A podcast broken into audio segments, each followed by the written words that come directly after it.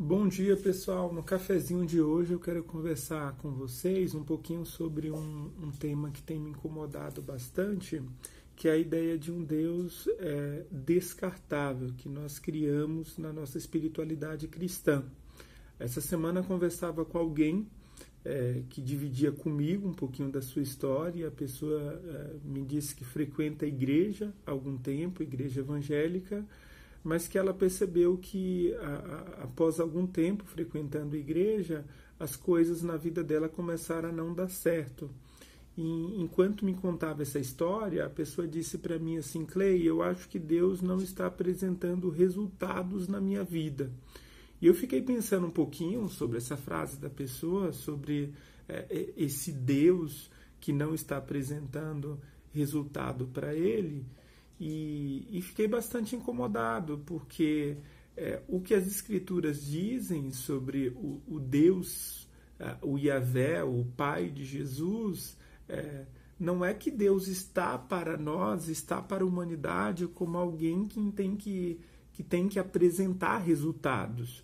A, a, a gente vive é, é numa sociedade pós-industrial, no mundo de trabalho capitalista é, é, que preza bastante pela chamada e utópica meritocracia e, e, e parece que a gente levou isso para nossa espiritualidade. Então, é, parece que Deus tem que mostrar que merece a nossa adoração, que Deus tem que mostrar que merece o nosso ser, serviço e, e, logo Deus tem que apresentar resultados. Então, se fosse possível, provavelmente nós encomendaríamos uma pesquisa para que Deus fosse avaliado e que a soberania de Deus fosse é, é, medida, isto é, para a gente saber se Deus está controlando é, o mundo, a criação, se Deus está fazendo bem para a criação ou se Deus está aquém das expectativas é, é, dos seres humanos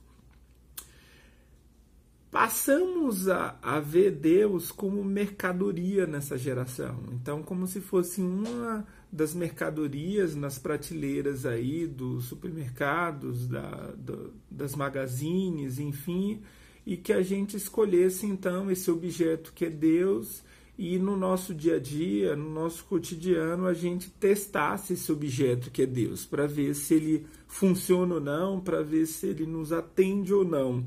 E quando entendemos que, que esse Deus não nos atende, simplesmente abandonamos a espiritualidade cristã, abandonamos o nosso contato com Deus, abandonamos a oração, abandonamos a fé cristã, porque Deus não nos serviu, Deus não nos atendeu. A, a, a Bíblia diz que Deus ele é o Criador de todas as coisas e que ele fez do, dos homens e das mulheres a sua imagem e semelhança. Deus é maior do que nós. Ele nos comunicou é, alguns dos seus atributos, como inteligência, poder de decisão, criatividade, porém Deus é ontologicamente diferente de nós. Deus, Deus não sou eu numa outra versão, Deus é maior do que eu. Deus pode todas as coisas, Deus governa todas as coisas. O caos quem estabelece na vida somos nós.